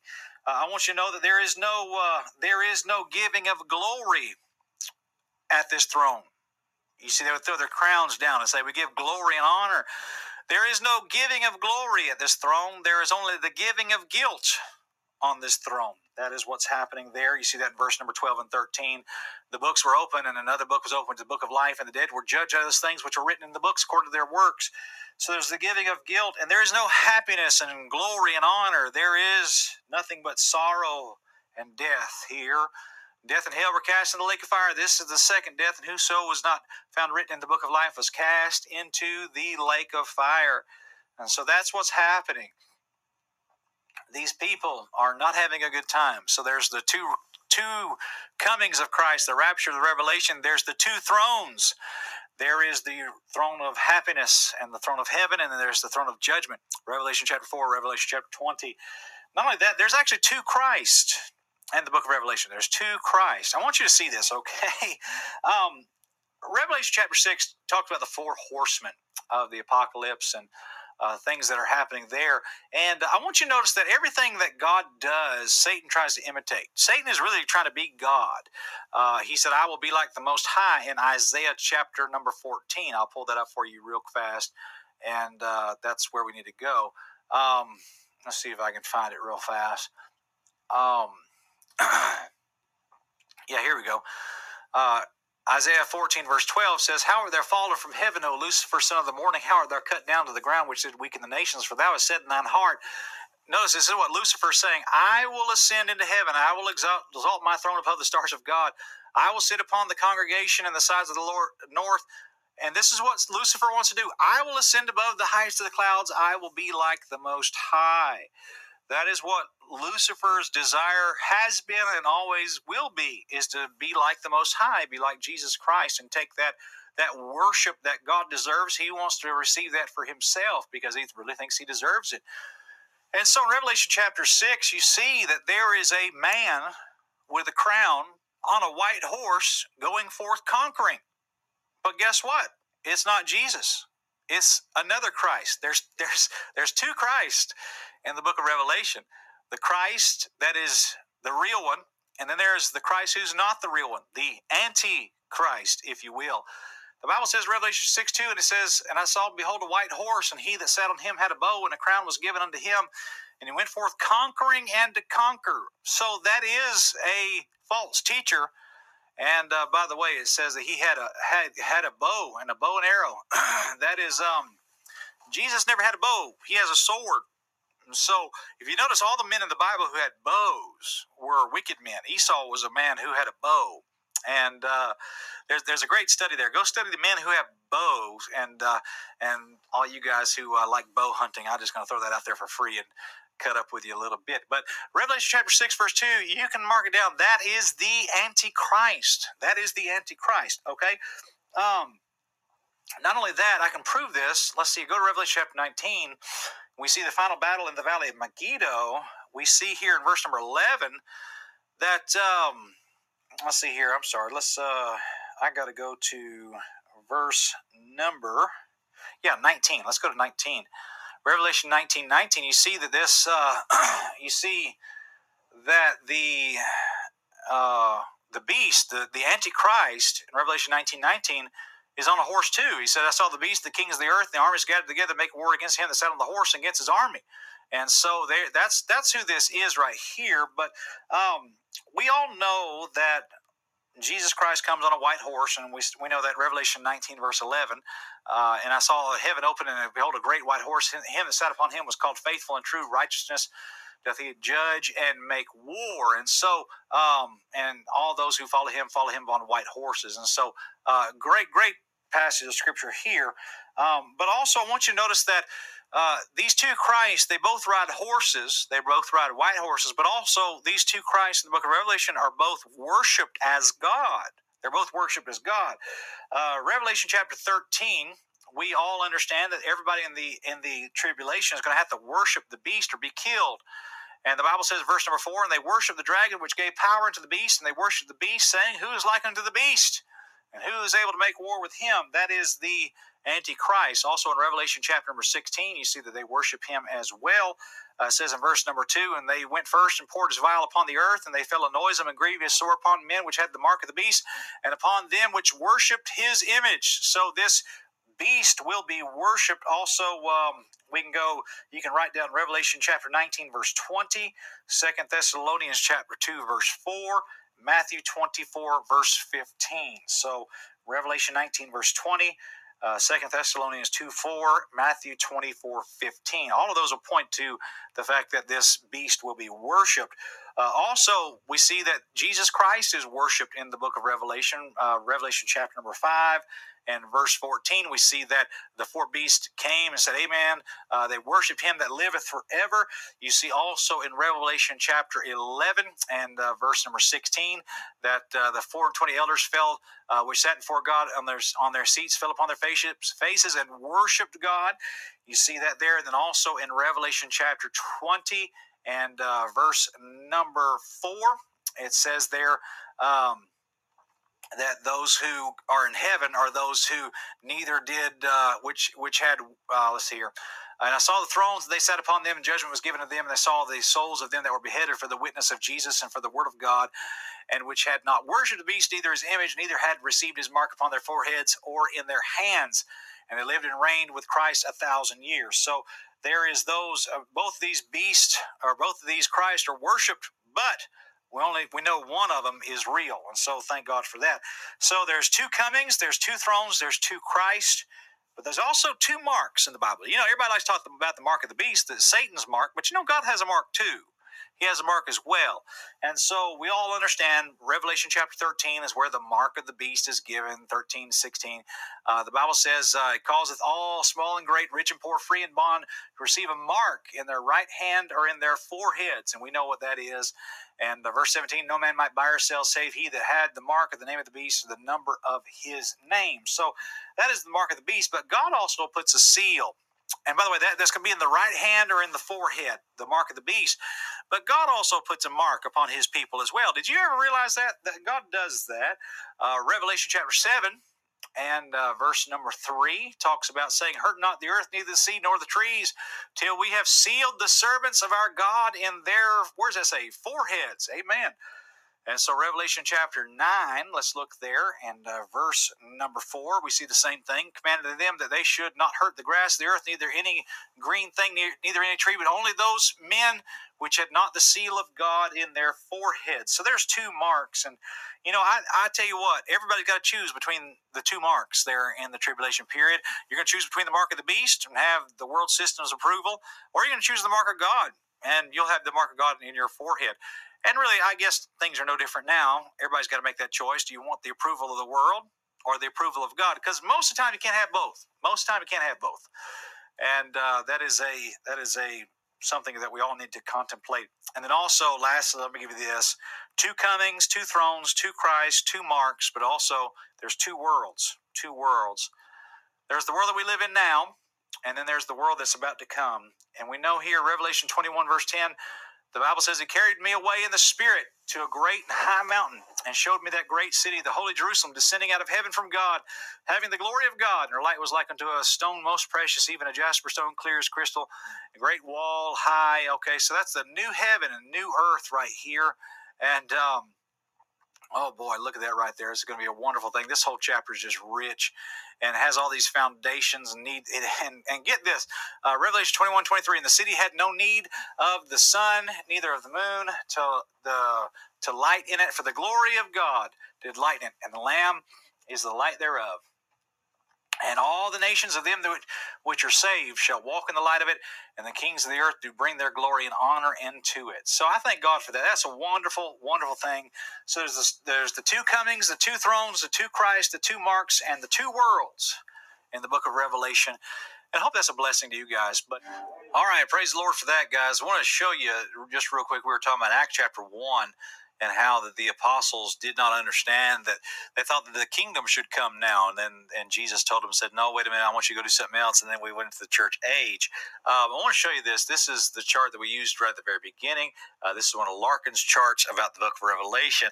And uh, i want you to understand that uh, everybody in the old testament they were they were looking for uh, excuse me, here we go. Everybody in the Old Testament, they were looking uh, for the coming of Christ, and they didn't understand. They thought that we would go from, you know, the first coming and go right into the millennial kingdom. They didn't see these two things here in between. Now, they knew there would be an antichrist coming and uh, stuff of that nature, but they thought we were going to go from here straight to here, and they did not see any of the stuff in the middle. And so I want to just point that out to you guys there. So, in Matthew uh, 6, we talked about the kingdom that will come and things of that nature. Uh, but at the end of the book of Revelation, we find that there's a kingdom. And this kingdom is uh, is going to be amazing. It's it's, it's just going to be awesome.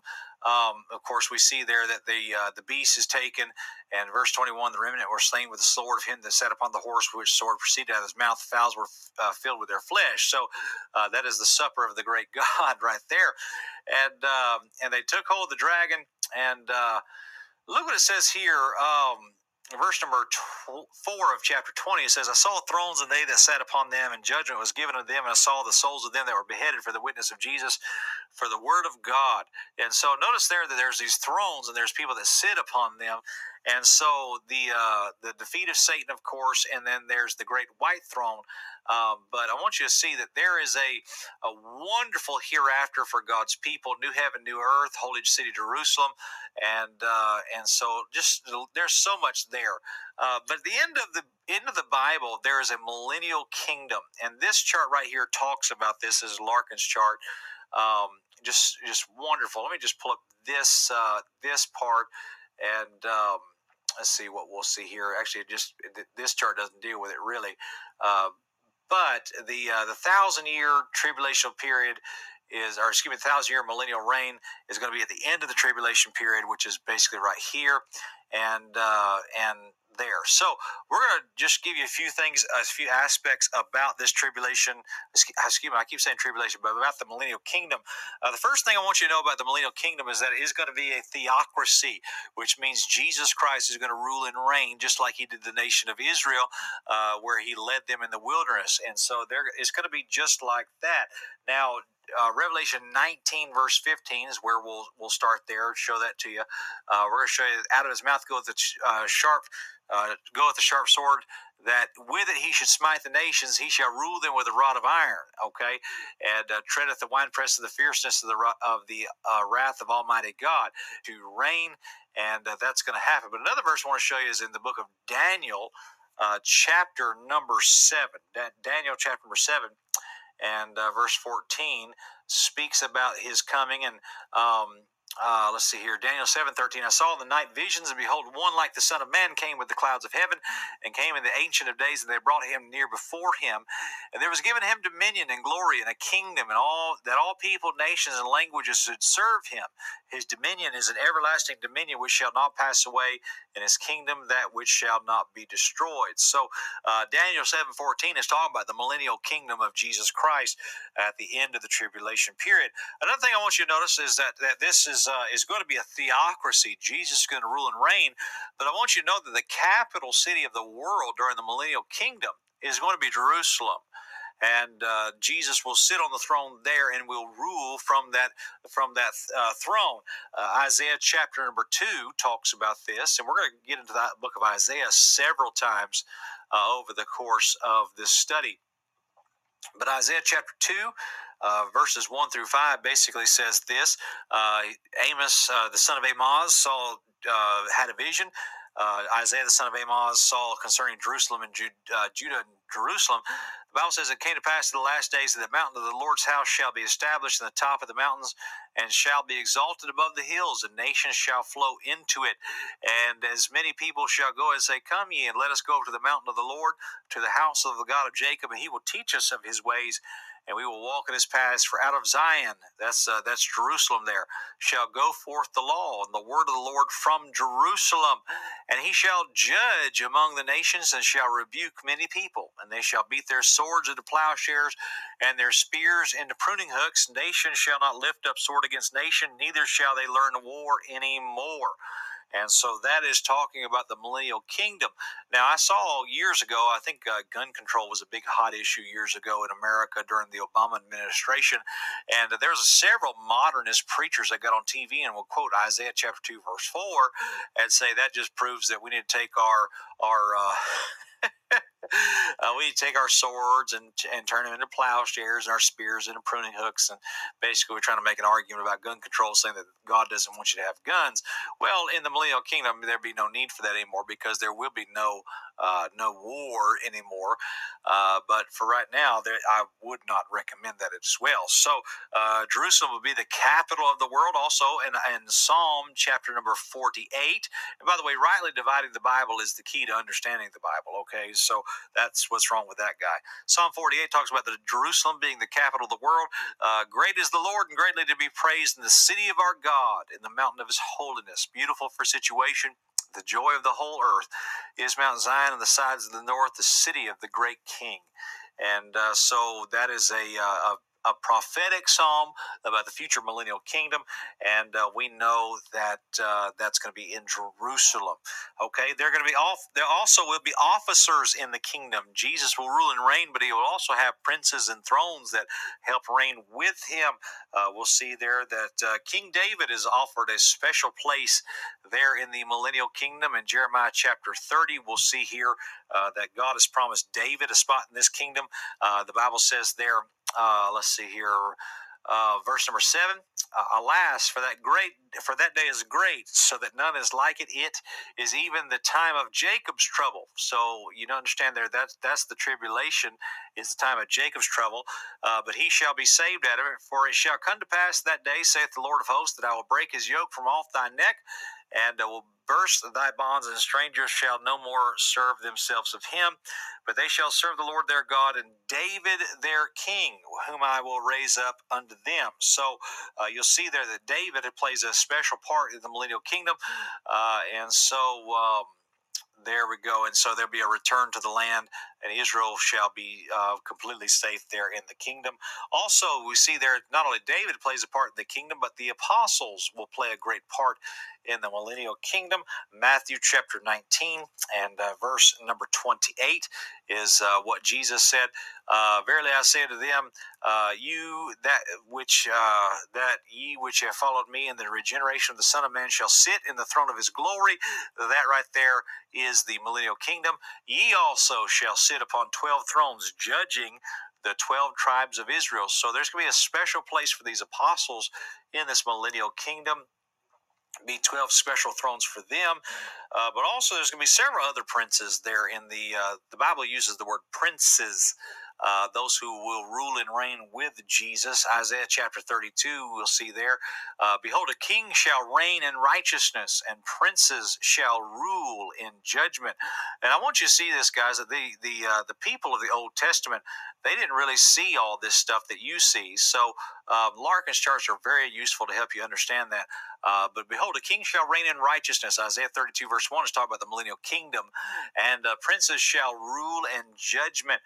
And so there's going to be several princes in the kingdom. But also, I want you to see this. I believe that a lot of the, uh, I believe that you and I will play an integral part in the millennial kingdom. Uh, Revelation chapter 5, of course, is an interesting passage. Uh, the Bible says, verse number 8 of Revelation 5, and when he had taken the book, the four beasts and four and twenty elders fell down before the Lamb, having every one of them harps and golden vials full of odors, which are the prayers of the saints. And they sung a new song, saying, Thou art worthy to take the book, open the seals thereof, uh, for thou wast slain, hast redeemed us unto God by thy blood out of every kindred and tongue and people and nation, has made us uh, unto our God kings and priests, and we shall reign on the earth. And so I believe you and I fit that bill. I believe that we are uh, people who've been born again, redeemed, and uh, the Bible says that we'll be kings and priests, and we shall reign on the earth. Well, when will that happen? That'll happen during the millennial kingdom. And so, uh, very good thoughts there. But so, we're going to have a part in the millennial kingdom. Uh, it'll be a theocracy, and that Jerusalem will be the capital of the world. Also, this millennial kingdom, I want to say a couple things about it. That it's number one, it's going to be a peaceful, very peaceful place. Everybody in the world wants peace now. Uh, I remember when I was a kid, everybody would say peace in the Middle East.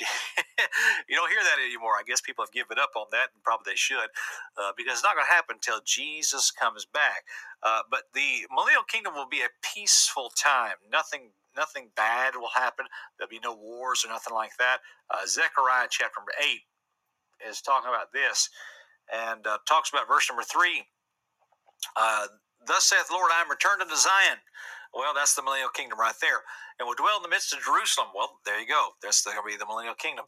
And Jerusalem shall be called a city of truth, and the mountain of the Lord of hosts, the holy mountain. Thus saith the Lord of hosts, there shall yet um, there shall yet old men and old women dwell in the streets of Jerusalem, and every man with his staff in his hand for every age. And the streets of the city shall be full of boys and girls playing in the streets thereof. That doesn't happen much anymore. Uh, you see kids used to, when I was a kid, kids just ran wild and nothing happened. But nowadays it does, it's not that way anymore. Uh, but uh, kids will run freely in the streets and nobody will think any of it because it's a peaceful time. Thus saith the Lord of hosts, if it be marvelous in the eyes of the remnant of, of this people, in these days should it also be marvelous in mine eyes, saith the Lord of hosts. And so I want to throw that out there to you. Also, not only will this will this millennial kingdom be peaceful, but it shall also be prosperous. It'll be a prosperous time. Isaiah chapter 35, I want to show this to you.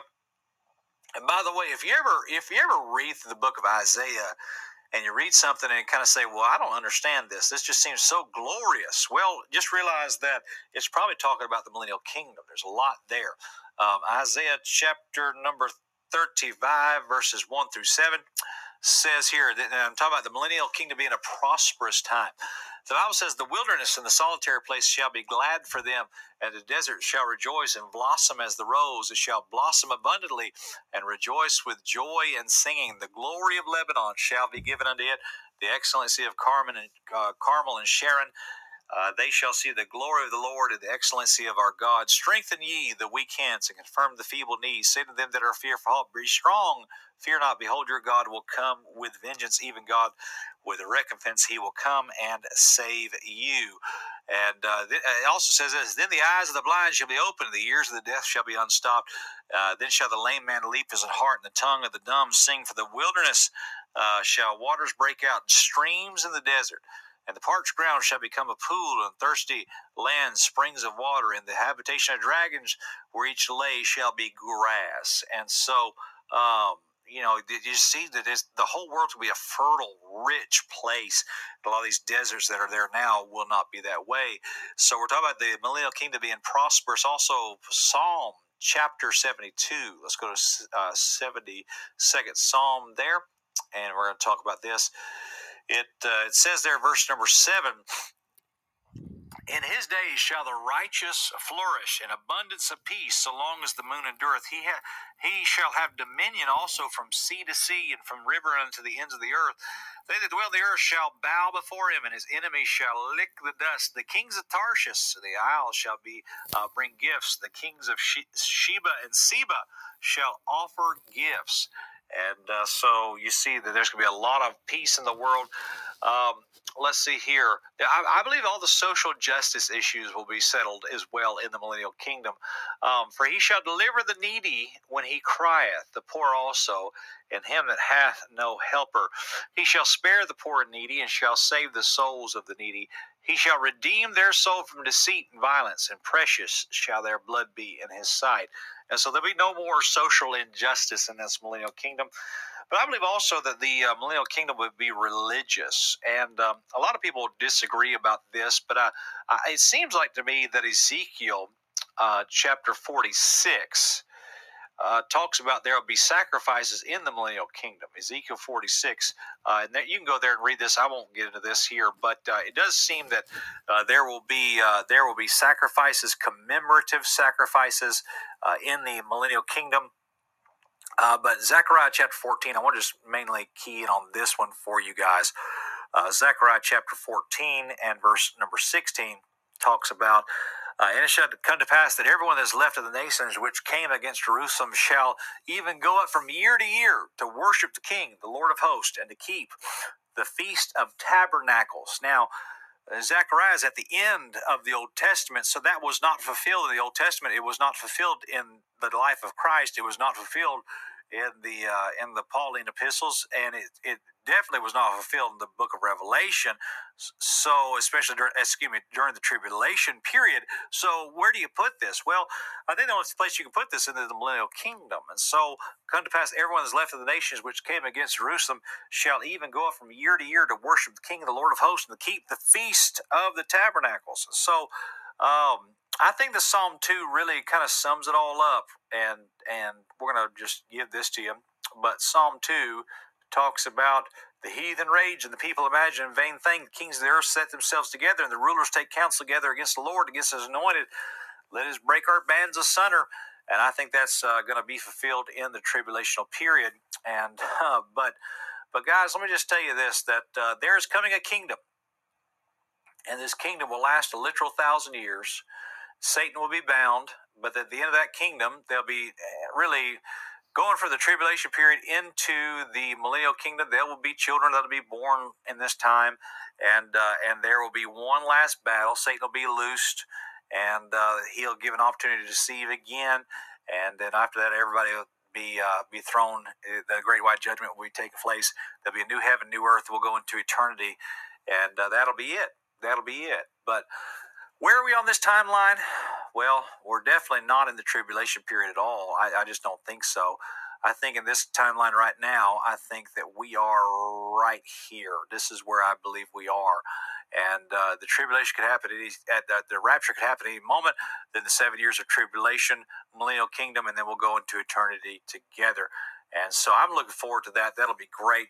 And uh, man, that is a wonderful, wonderful thing. So, um, so appreciate you guys studying this with me. So uh, that's what we got tonight on that. I just want to throw that out there for you and hope that's a blessing to you.